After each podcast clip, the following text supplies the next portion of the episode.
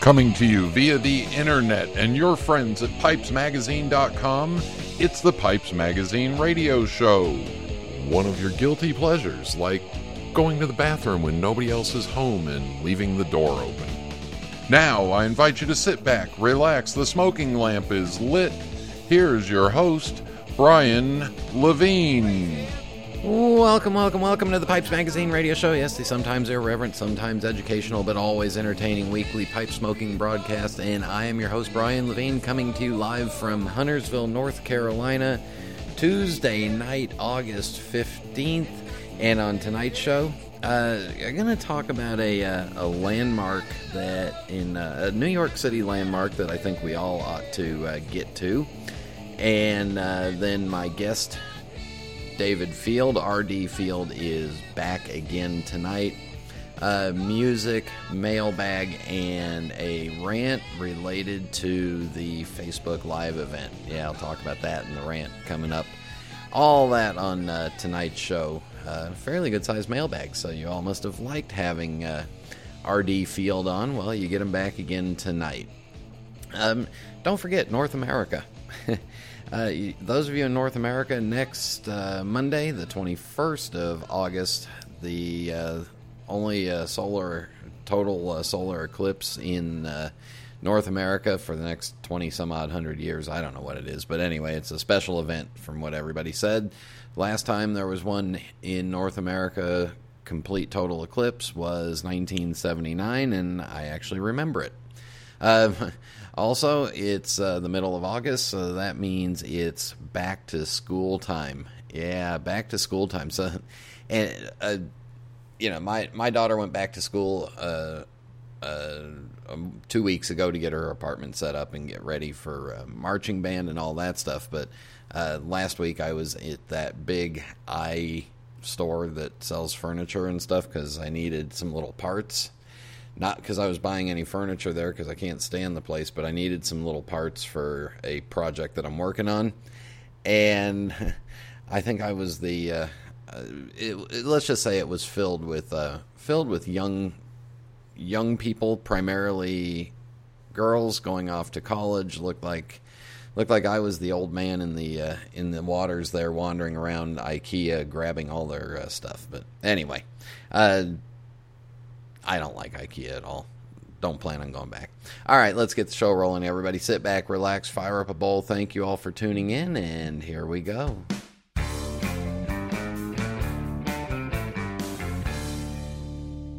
Next time I'm in New York City, I am going to go to Keens, K E E N S, Steakhouse.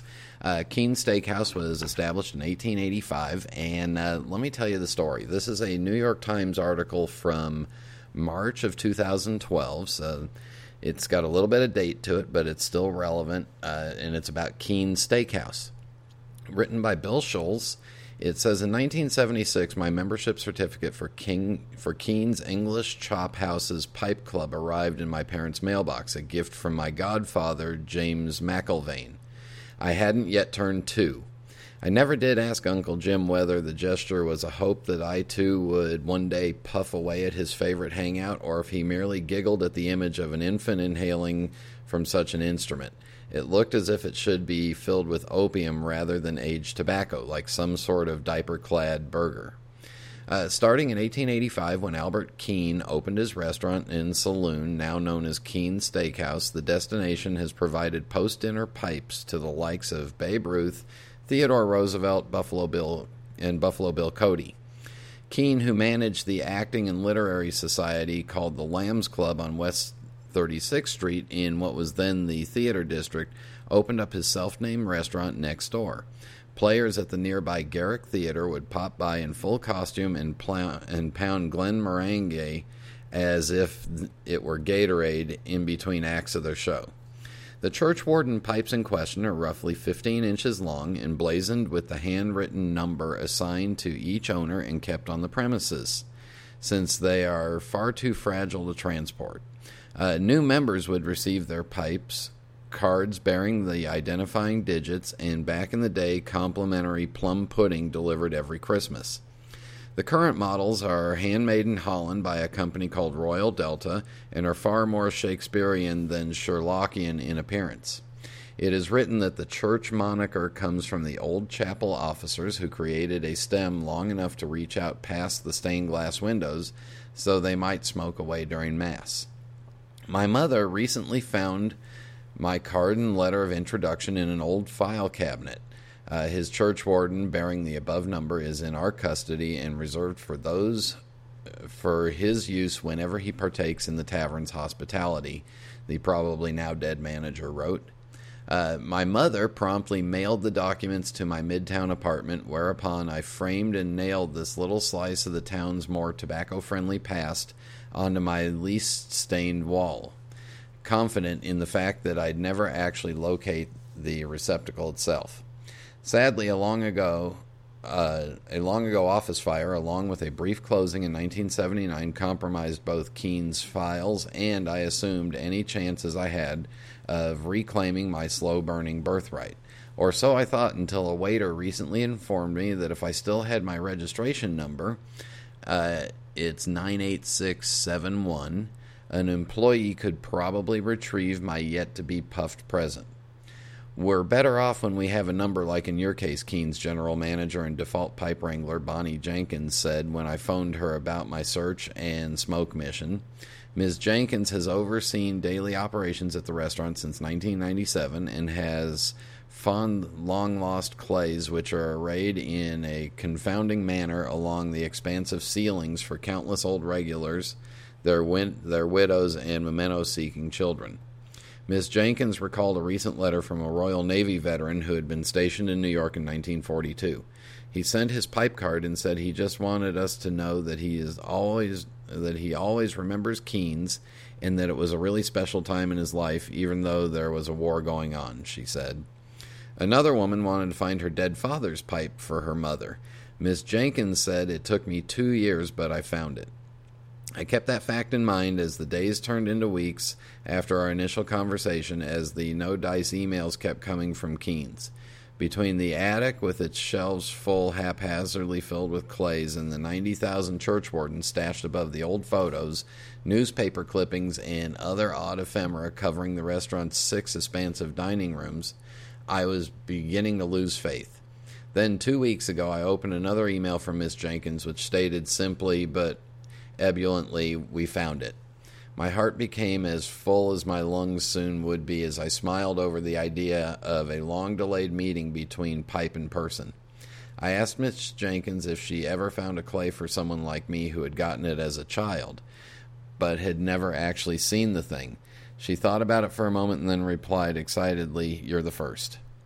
The next Monday morning, I strolled into the still-closed restaurant for the unveiling, Miss for the unveiling. Miss Jenkins, slight of frame with shoulder-length brown hair and the type of boundless energy that should be illegal at such an early hour, greeted me warmly and brought me straight up into the bowels of the pipe room.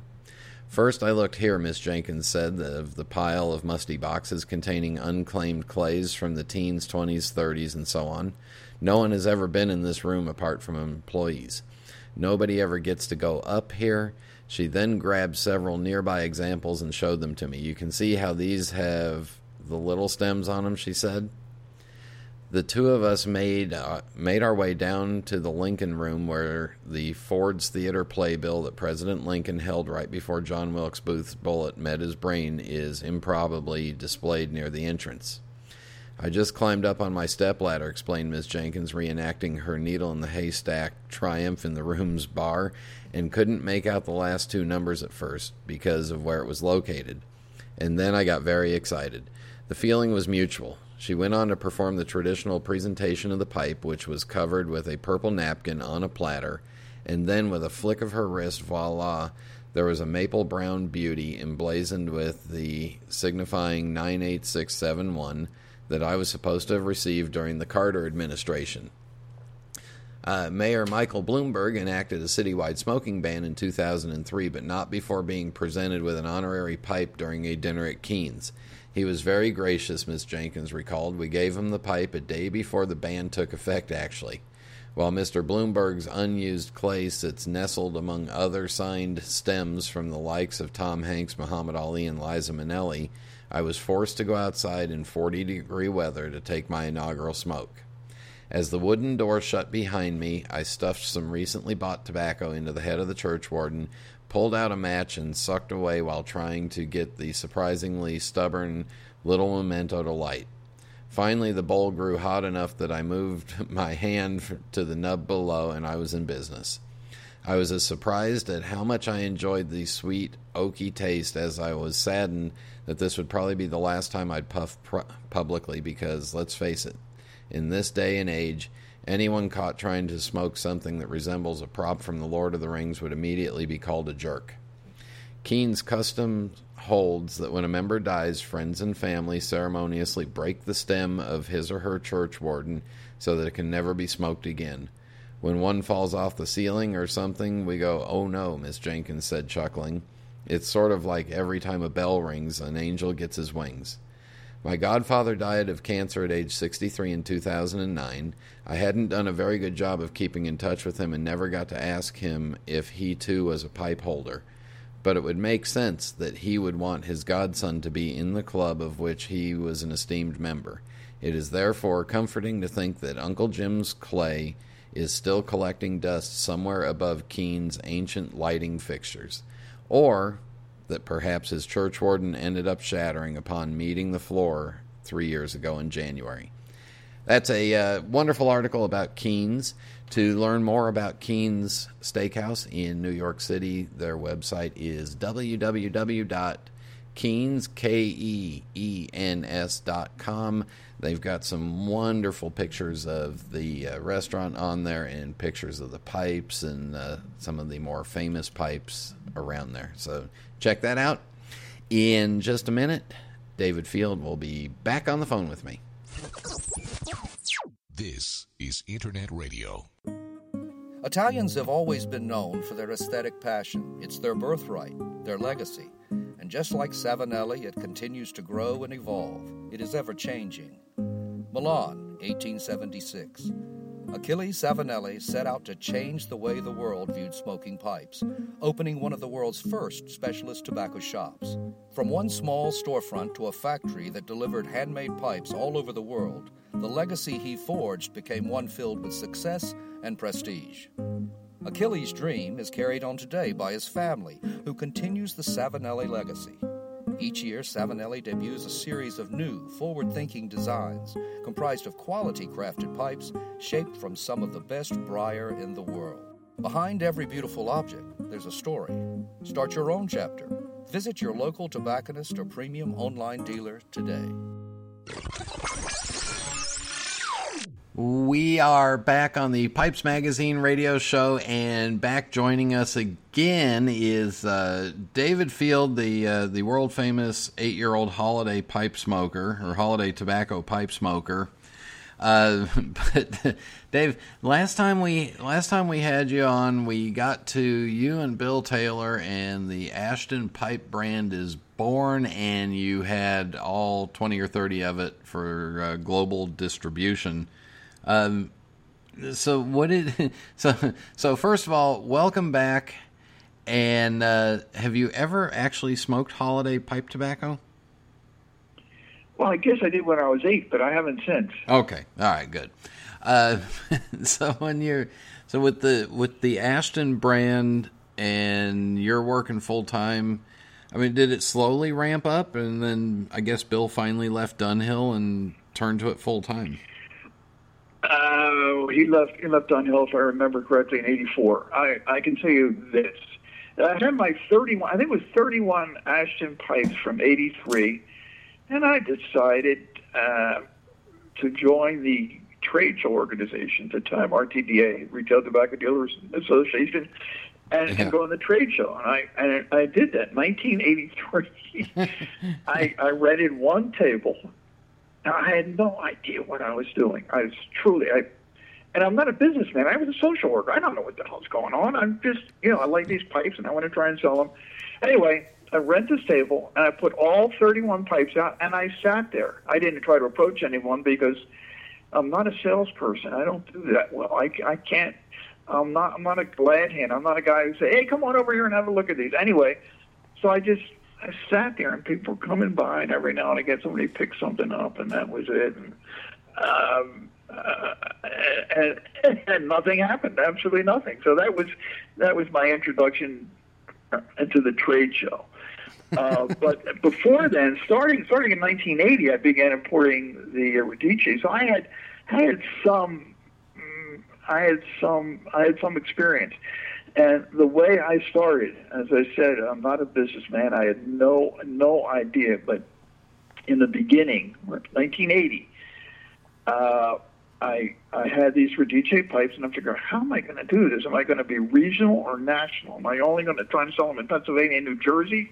Or am I going to try to sell them all across the country? So what I did, I, I went to the library in Philadelphia on my lunch break, and I got all the phone books of all the big cities, and I copied down the well-known tobacco shops. I copied their names and addresses, and I wrote them all letters, and saying, "Hey, I'm so and so and so and so, and I got this really great Italian pipe, blah blah blah blah. If you want to, I'll send them to you. You can, you know, you can pick them, you can send them back, you know, all on trust." It was like approval.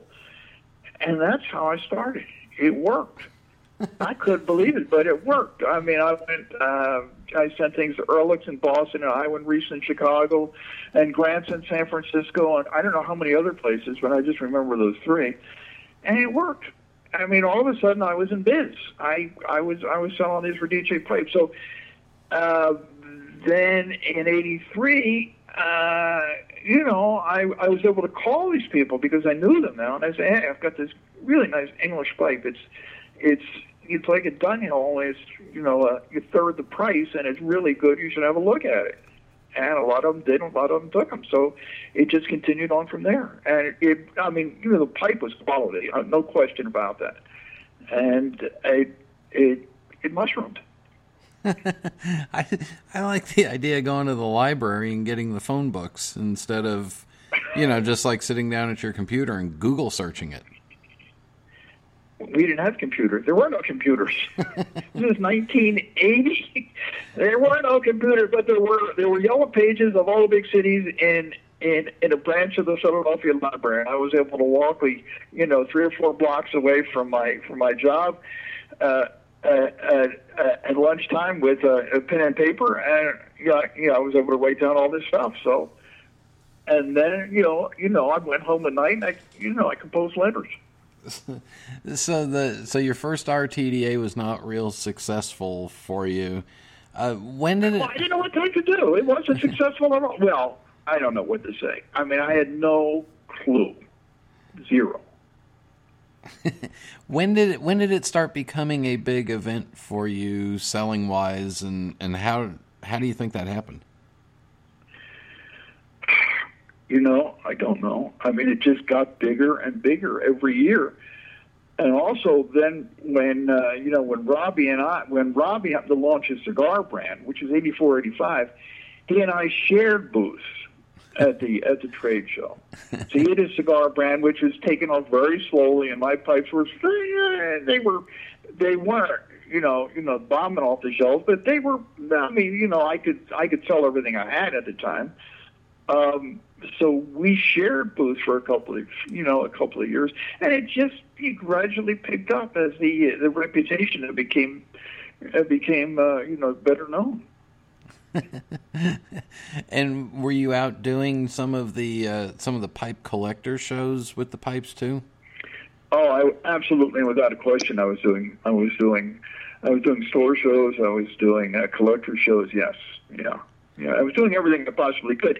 You know, it's interesting that when you have a vocation and an avocation, the one uh, really helps the other. You know, you know, you get tired of the one thing, and you know, you bounce right, you you bounce right in to your avocation, and then you get a little tired of the avocation, and you go, you know, you know, go right back into your uh, into your job.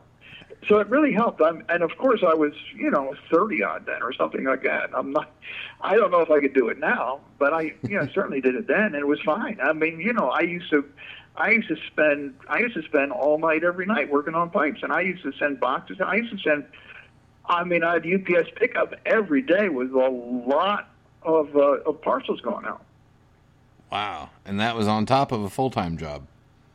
That was on top of a full-time job. What I did with a full-time job, how I could go over to England and and Italy so often is I used to I used to work overnight there for comp time. I used to work on what they called standby. I at the time I worked with homeless, and what would happen is if you work if you work standby, uh, you worked uh, twelve to eight. And if there was a call who came in that somebody was homeless and needed to be housed, it was up to you to do it. So, I mean, I'd go to sleep, but then every now and again I'd get a call at three o'clock or, you know, uh, even one o'clock saying, hey, we found this guy at so-and-so and so-and-so and he needs a place. And then I'd have to go and try to find a place for him. So, anyway, I haven't asked all this comp time. I haven't asked a lot of comp time. So I was able to take time out to go to England and to and to Italy and to work with the pipe makers, because I knew, at least I thought I knew, I still think I knew, you know, what the American market happened to want. So I was able to, uh, to uh, uh, you know, impress upon the the the, uh, the pipe makers, uh, you know, to what they needed to do. At, at that point in the in the late seventies and early eighties, how many bowls of pipe tobacco were you smoking a day? Oh, not very many. I never have. Well, that's, even though you could smoke at work and smoke on the bus and yeah. smoke anywhere you yeah. wanted. No, I, I, I it, it was not something that I needed. It was something that I enjoyed, and I, I would only smoke a pipe when I'm relaxing. And I, as as you can tell, I didn't have a lot of time for relaxing. Yeah. So, and, and then you were going over to all these wonderful countries where smoking was uh, free to do wherever you wanted, and uh, it was great. Uh, especially, especially the pubs. Love to go with uh, a pint of ale and a and a pipe. I mean, it was just, it was the best. And when that closed down, I was so unhappy. Uh, you know, actually, I'm going over in September, but I'm going to have to find uh, you know, all the pubs outdoor gardens, because you can still smoke there. Yeah, or or the leaning rails that they've put outside. And I haven't seen those. I just like, you know, a nice afternoon, uh, you sunny, cloudy, or whatever, as long as it's not raining, uh, you know, sit on a, a bench or a chair, uh, a pint of ale and a, a pipe. It's, you know, it's the best. Oh, now you got me wanting to drink and, all right. So we won't do that. Um. So you you were doing this all until you uh, until you completely retired? I did this. I uh, started importing in nineteen eighty. Oh, I have a whole other thing with Casella. You didn't know about that either, did you? Well, I don't know if I should go into that. Well, yeah. Now so you uh, uh, no no no no. You opened that up. Let's talk about Casella now too. Okay. Well, after after I was able to become a principal pipe dealer, I thought, well, I mean, you know, I said, you send the company money and they send me this stuff. So I tried that with Halco Roar. Of course, only had Casella over here, and they only had Sea Rocks and went had a trademark or so. And they, they told me to, you know, go stuff myself in a way. Of course, it was kind. It was a kind way, but they said, we're not selling you anything. And I said, okay. And then I started going over to Italy. And I went over on my own, and I went to the Casella factory, and I met I met I met the grandmaster himself, Carlo Scoldi, and I met uh, his son-in-law, Aquino Colpo, and and his beautiful wife, Savinelli. Oh, she was gorgeous. And you know, toward the factory, I was I was allowed to buy a pipe right, right for myself. That's it. I mean, they didn't want me to go through the factory and buy all these pipes and bring them back. But I went around to all the shops. I went to Milan. I went to Torino. I went to Rome. I went everywhere. And I bought Castellos because they were a lot cheaper than they were here. And I brought them back. And so, again, with my, you know, my mailing list, I had I had those on there. And I had hundreds of Castello pipes. And I, I was selling them. Now, one time, one time, here's a surprising thing. To me, still surprises me. I went to uh, the San Francisco show, at nineteen something, seventy-nine, I don't remember. It was like the second one. I was invited by a guy by the name of Mark Kaufman, who was an old-time collector, a wonderful guy. Uh, and I stayed at his house, and I had like eighty or ninety Casellas like, which nobody ever saw before. Yeah. And Mark sees them, I said, oh, you're going to sell them all, blah, blah, blah, blah, blah, blah. So I, I'm out there with a table, and I have all these, and they were beautiful. I mean, they were just stunning pieces. I didn't sell one. Not one. It stunned me. I was shocked. I flew out to San Francisco, and nothing happened. But I did obviously sell them. I, I mean, you know, everybody everybody wanted these. Nobody had, you know, had ever seen these collections and these, all these, you know, all, you know, great lines and all these things that, that uh, you know, that, that weren't coming over here. So obviously I sold them, but I just didn't, I didn't sell any at that show. Now, uh, and, and, so that was that was my Casella story, and I've been to the Casella factory quite a few times. Well, not quite a few times, probably three times. And they were always very, very nice, always extremely nice folks. When you when you talk about these shows like the like the Saint Louis show and the San Francisco show, I mean, uh, yeah, how many tables of pipes and how many people are we talking about? Oh, I mean, again, I don't remember, except they were, it was a lot. I mean, I mean this wasn't any small thing. These were, you know, it was crowded. I, Each of the shows is crowded. As a matter of fact, Marty Poulter said he was at that San Francisco show I was at. Now, I didn't meet him. He didn't meet me. He was selling his stuff. I'm trying to sell mine. But it was, I mean, it was big. They're big. They were big. Now, they weren't like Chicago. Right. But then, you know, nothing is like Chicago. Yeah. So you're not you're not talking about uh, like thousands of people, but you're talking about a couple hundred people and jammed yeah, full yeah. and yeah. Yeah, exactly. Maybe uh, maybe fifty to seventy to eighty tables, I'm guessing now, because, again, it's a long time ago, and I, I don't remember. And a, and a nice big smoke-filled room and a bunch of uh, yes. and, and some horse trading going on and some buying and selling going on. Yeah, a lot of horse trading. You know, the shows in the beginning were much more swapping. Uh, you know, retailers weren't there. It was really a collectors. It was a whole different scene than it, it has uh, it has uh, become, and and there weren't a lot of pipe makers. First of all, there there were only like two American pipe makers at the time, and then and then Mike Tutero, he got in and he was recognized as the best, so he was the third, and all of a sudden now there are about eighteen million American pipe makers, but at the time there were none, almost none. That's the perfect place for us to take a break while we count the names of all eighteen million of them. Uh, st- stay with us. We'll be back in just a minute.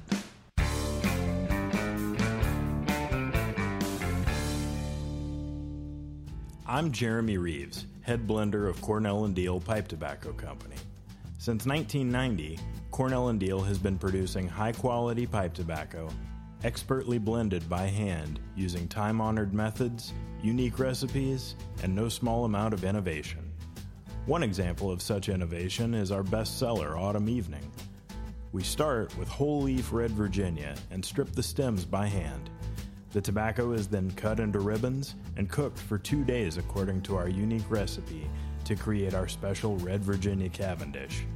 Then we infuse the tobacco while it's still hot with our secret flavoring to achieve the sublime sweetness, deep flavor, and delightful aroma that makes Autumn Evening so well loved by our loyal customers and everyone around them as they enjoy this very special blend. Cornell and Deal Pipe Tobacco Company. It's a labor of love. Contact your local or online retailer for information.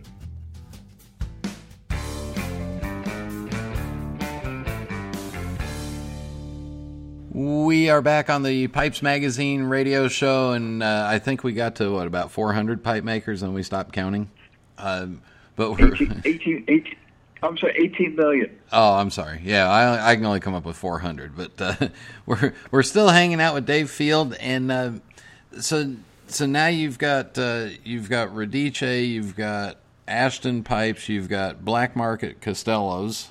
Or uh, gray market no, no, no, Castellos. No, no, wait! Stop! Stop! Stop! Stop! Stop! Stop! Stop! But no, the I did not have the Castello. I was not doing that after I started importing. That all went by to buy in nineteen eighty. So this was okay. all all before eighty. So you went you, know, the, you went pure Castellos. You went purely legitimate. I went purely as an importer. I would not sell to a retail customer because it's not ethical. And so I did not have the Dunhill principal pipe dealer thing anymore. I did not sell any Castellos. I, no, that was that was all done. So when um, when did you start to see a, a change in the pipe market? Did you? I mean, did you start to see it? In the eighties was not the best time to be a pipe smoker because things were getting discontinued and stores uh, starting to close in the late eighties. I mean, is that what you saw? No, actually, um, I'm trying to remember. I was it was it was a booming market for a while until the beginning, I think, of the cigar boom. And then it started to slow down. Everybody was into cigars, so it wasn't. No, the late eighties were still all right. I mean, they weren't absolutely fantastic. Of course, from what I understand, nineteen sixty-four was fantastic when the The uh, Surgeon General said, "Hey, you better stop smoking cigarettes and smoke a pipe instead." Yeah. But I wasn't, you know, I wasn't in the biz then, so I don't know. But uh, no, no, the late eighties were all right. Uh, you know, we were still selling extremely well, and the cigar boom came along, and things started to dissipate because a lot of famous celebrities were all photographed with cigars, and and then Cigar Aficionado had to latch on to the trend. The trend was already happening. And cigar, cigar aficionado had to come in the right time and even, you know, you know, boosted it even more and quicker. Are but, you are you disparaging uh, the fine words of Marvin Shanken? No, not at all. I mean, that's a fine magazine, absolutely without question. But it, you know, I, I always thought if there was a, a pipes aficionado with a lot of celebrities smoking pipes, it would have helped. That hasn't happened. Not quite yet. No, we're we're still working on that. Um. And then, uh, and then I guess uh, somewhere down the road, Bill went on his own, and uh, and he went he went on his own. In, if I remember correctly, in nineteen eighty-four, rented a place, uh, a workshop. You know, I went there, and then uh, you know afterwards got a bigger workshop, and he had his uh, his first employee was uh, Frank Lincoln, who was also you know, ex Dunhill, who was a good man, absolutely, and I, they were. They made some great stuff together. They really did. But then, you know, Frank died, unfortunately, a few years later. And anyway, Bill employed some other people, uh, some who worked out and some didn't. Uh, uh, he, he, you know, then he was able, I I introduced uh, Bill to, to you know, who was to uh, become his Italian distributor because I knew, I knew, I knew the man is a very, very good man. Uh, Bill happened to find his own his uh, German uh, distributor on his own, so he was he was selling that to a lot of markets after you know the first couple of years. And then when did you and uh, when did you stop importing Ashton pipes? I stopped in in uh, in oh three. And then Bill went on uh, his, Bill went on his own selling them direct after that. Yeah, yeah, yeah. There was, um, let's say, a disagreement.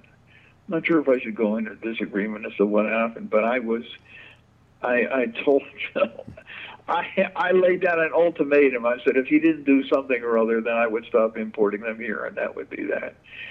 And um, so let, let's you know, suffice Bill, it. Bill did what he wanted to do, and that was it. So let's just say that uh, it, it became a mutual agreement to uh, not work together anymore.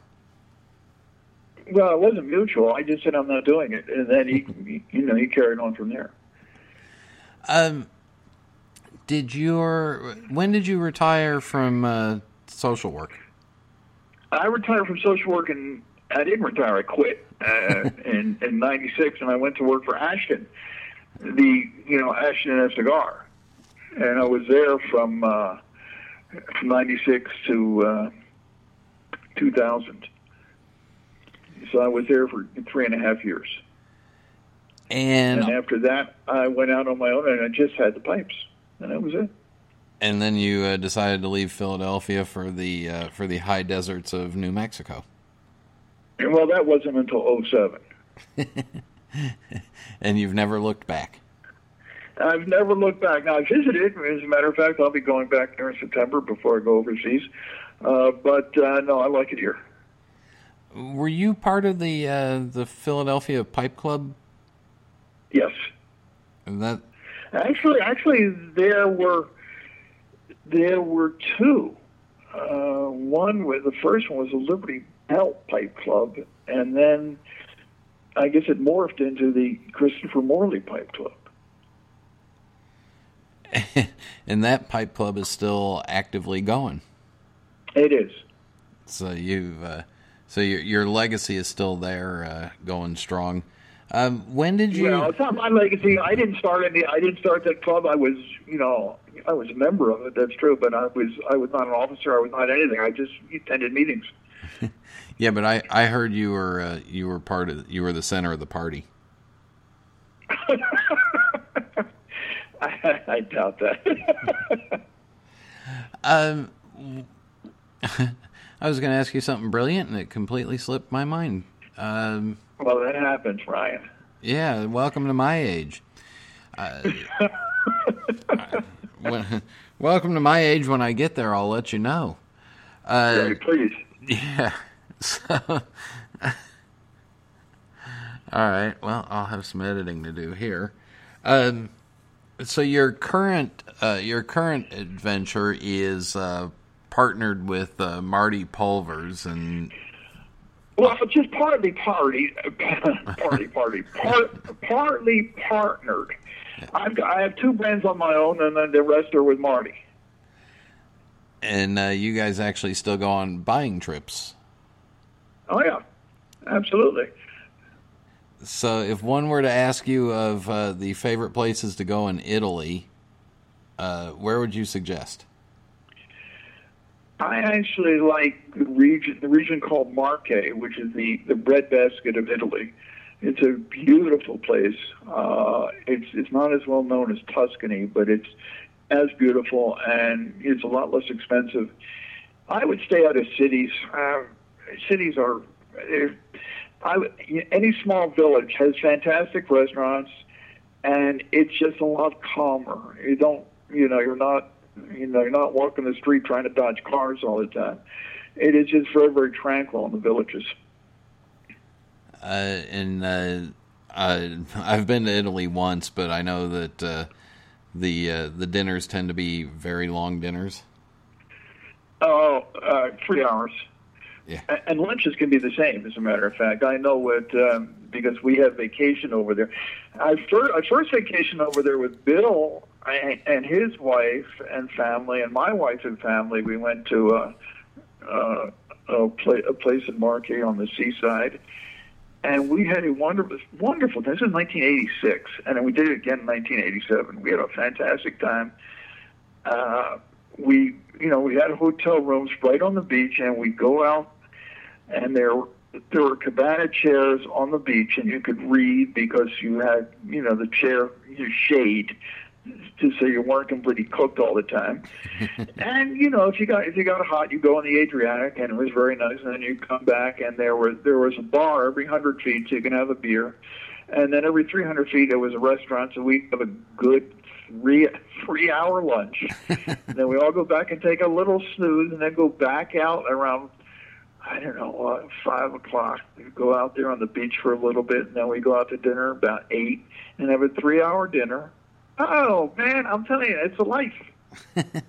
All right, now now I remembered what I was going to ask you before. Uh, do you have any, uh, since I'll, I'll put a plug in for uh, Pipes and Tobacco's magazine, do you have any of your favorite articles that you can recommend for us to look for? Well, I'm, I'm not going to comment on my own articles and my favorite. That ain't right. Oh, come on. I, I no, absolutely. If anybody wants to read them, they can read them and see. Actually, I have them all on my website. As a matter of fact, they don't. They don't even. I shouldn't say this because I don't want to. I don't want to say that they shouldn't buy the magazine, but they don't have to buy them from my, you know, from my articles because they're on. They're they're already up on the on the on the web. in that case, let's plug the what is what is the website, and where can we also go to look at the pipes that you and uh, you and Marty import? Uh, the website is R D field dot com. That's very simple. Uh, and it is indeed. And since since I can't look at it right now, um, I'm assuming all the pipes are up there and everything too. Well, just uh, no, I, I can't say all the pipes. All the there are way too many to photograph. So all I have is you know examples, because every pipe is hand made. I mean, I'm not going to go out there and photograph eighteen thousand pipes. I'm, I'm just not there anymore if I ever was. So, uh, you know, what happens is when a retailer happens to want you know, some pipes, I send a selection out. I mean, you know, if they want eight or ten or whatever, I'll send you know, I'll send out thirty-six. And they'll, and they'll choose. You know, that way they can actually have to pick them up. They can, you know, they can feel them. They can, they can see how heavy they are or, you know, how light they are. Uh, yeah, I think it's a whole lot better than having a photograph. And what pipe shows can we see you at usually? Well, in Chicago, but this this year I didn't make it, and uh, the the West Coast Pipe Show. Now, of course, when I lived in the East, we did a lot of Trump shows. Oh man, we were all up and down the East Coast and the Midwest, but in New, in New Mexico, stores are far apart. Everything is far apart. So we don't do any Trump shows anymore. We used to do one in Denver, and this is the first year that we haven't. It just everything is too far apart. I mean, you know, to go anywhere outside of Las Cruces, you got to travel for at least ninety miles to get in another small town.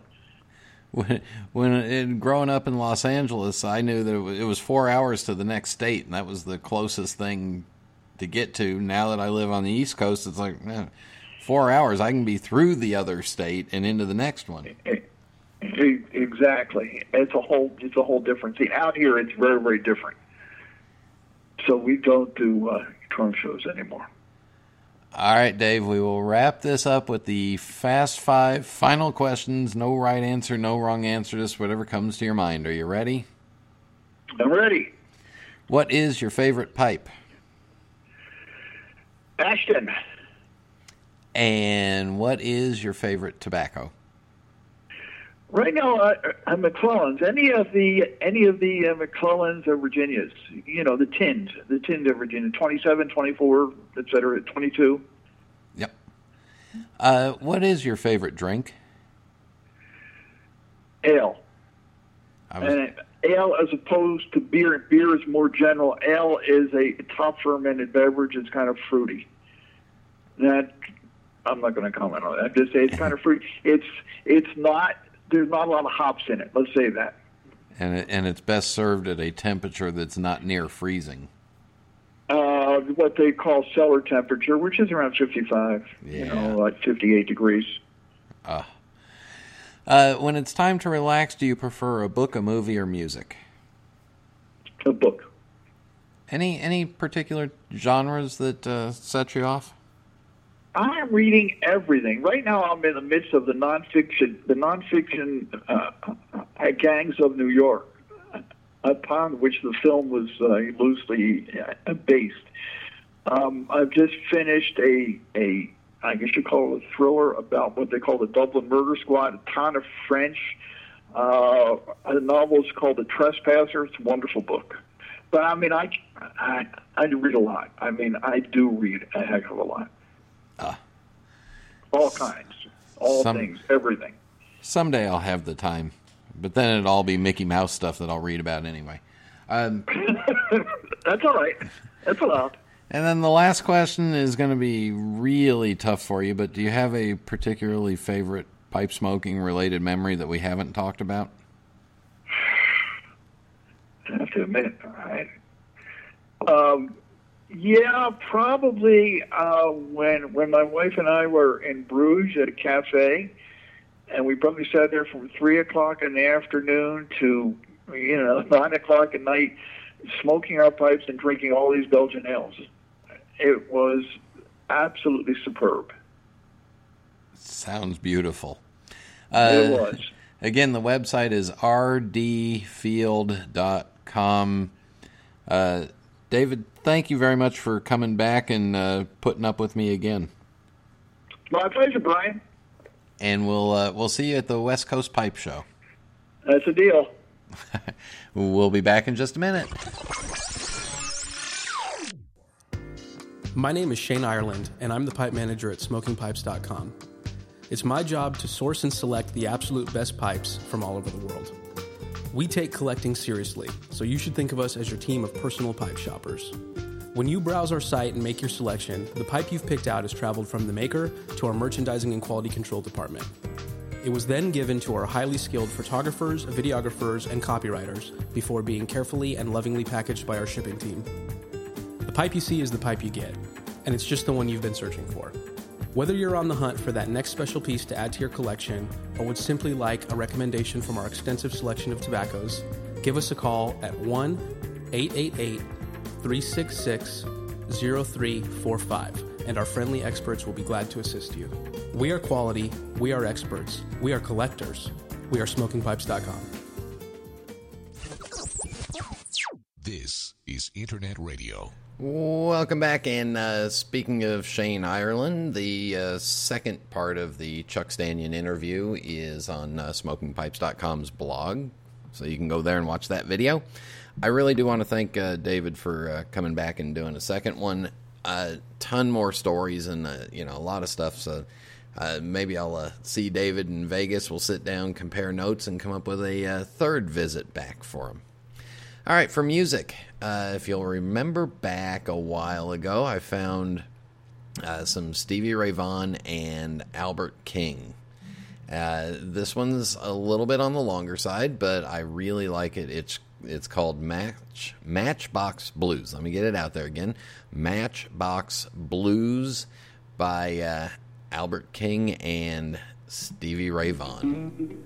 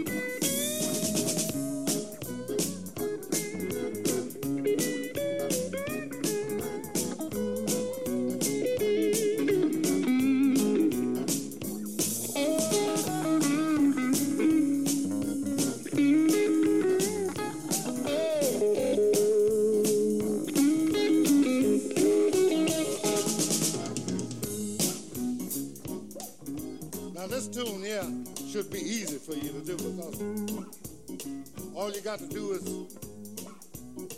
is remember back home, you know what I mean?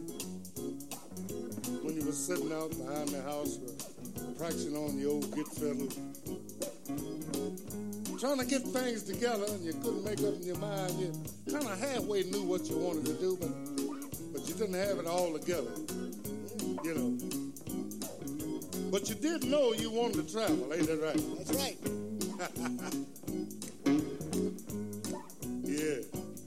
I remember them days real good. I know. Didn't have very many clothes. Didn't know nobody to call, to send for you. So you had to get out there and hitchhike, you know. So it don't make no difference. You say, I'm going. I know I got to hitchhike, but I'm going anyway. Whatever happens, it happens. Let it happen. I got to pay my dues somewhere. Listen.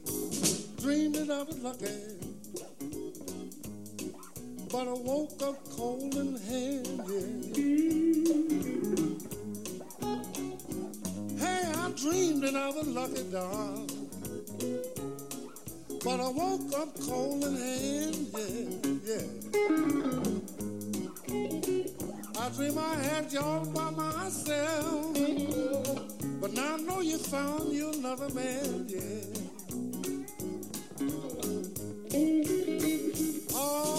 why I wonder,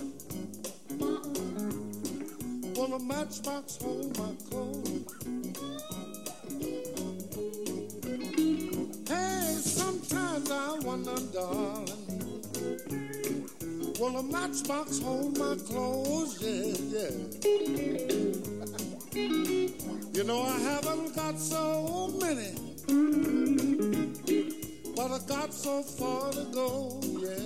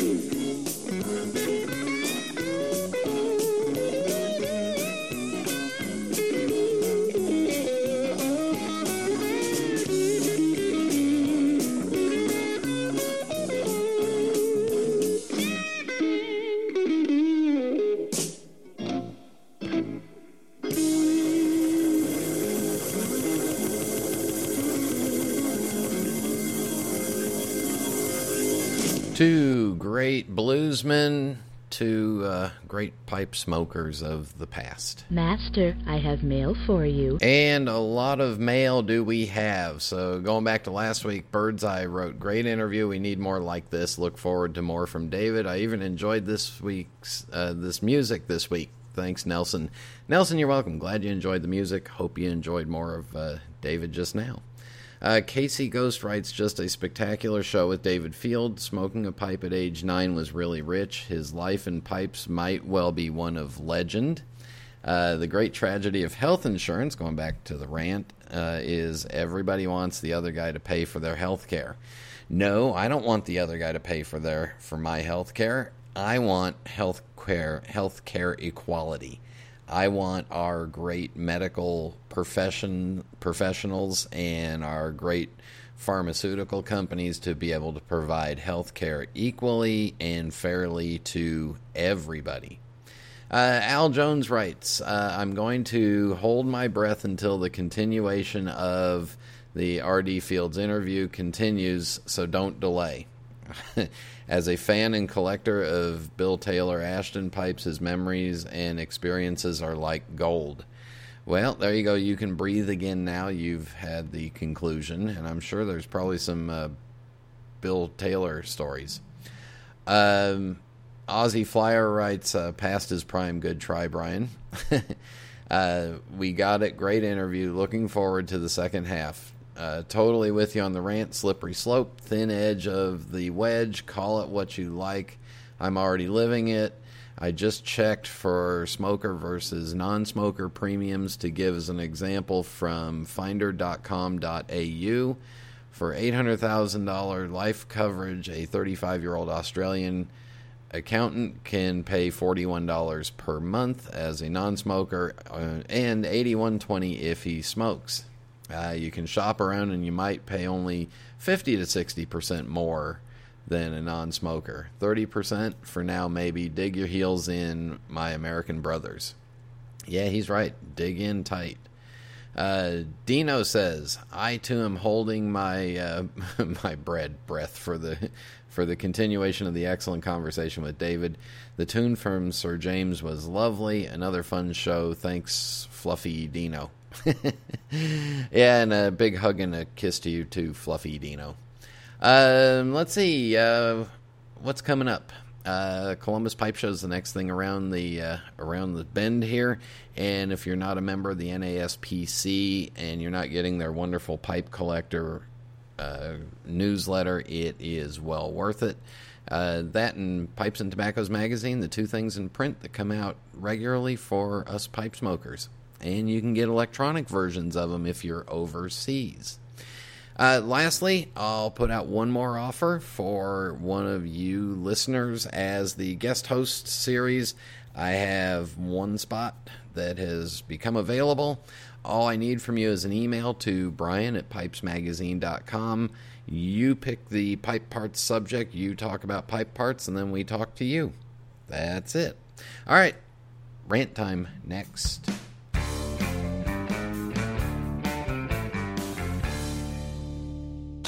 Cowboy. Cowboy.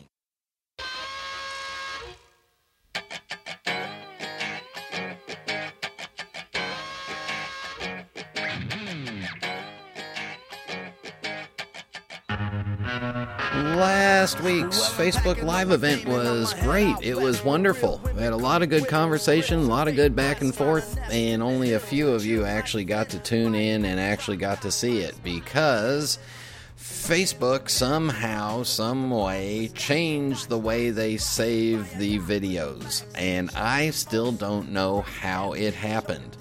So at the end of the video, I posted end video, clicked to save, and up it goes, right? You know, that's the way it's supposed to work. That's the way it's worked the last two times I've done it.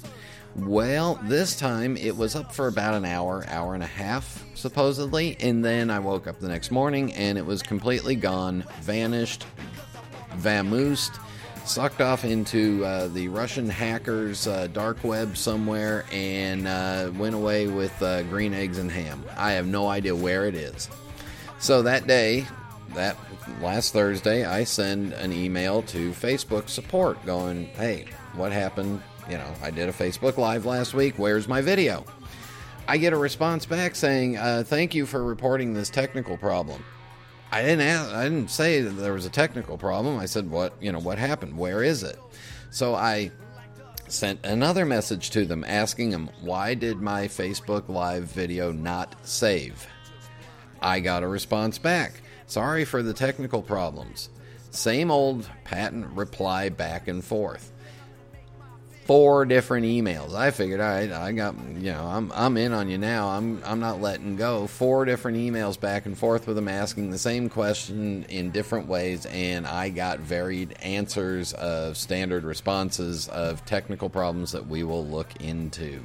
Well, thanks for your help, Facebook. My video's gone forever. The good news is, um, as soon as I need more flake tobaccos for my rotation, I'll plan ahead and I'll Uh, look on the uh, on the interwebs and see if there's a way to really uh, figure out what I did wrong and maybe practice it. Maybe Facebook changed something and they haven't told everybody. Who knows?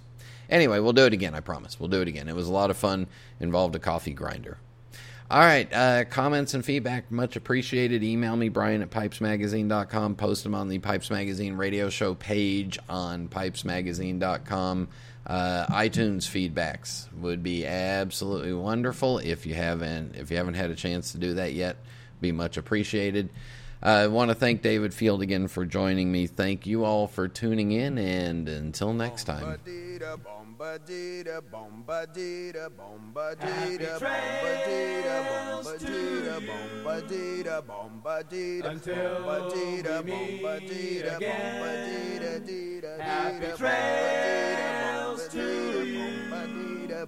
To you. He's smiling until then. Who cares about the clouds when we're together? Just sing a song and think about sunny weather. Happy trails to you. Till we meet.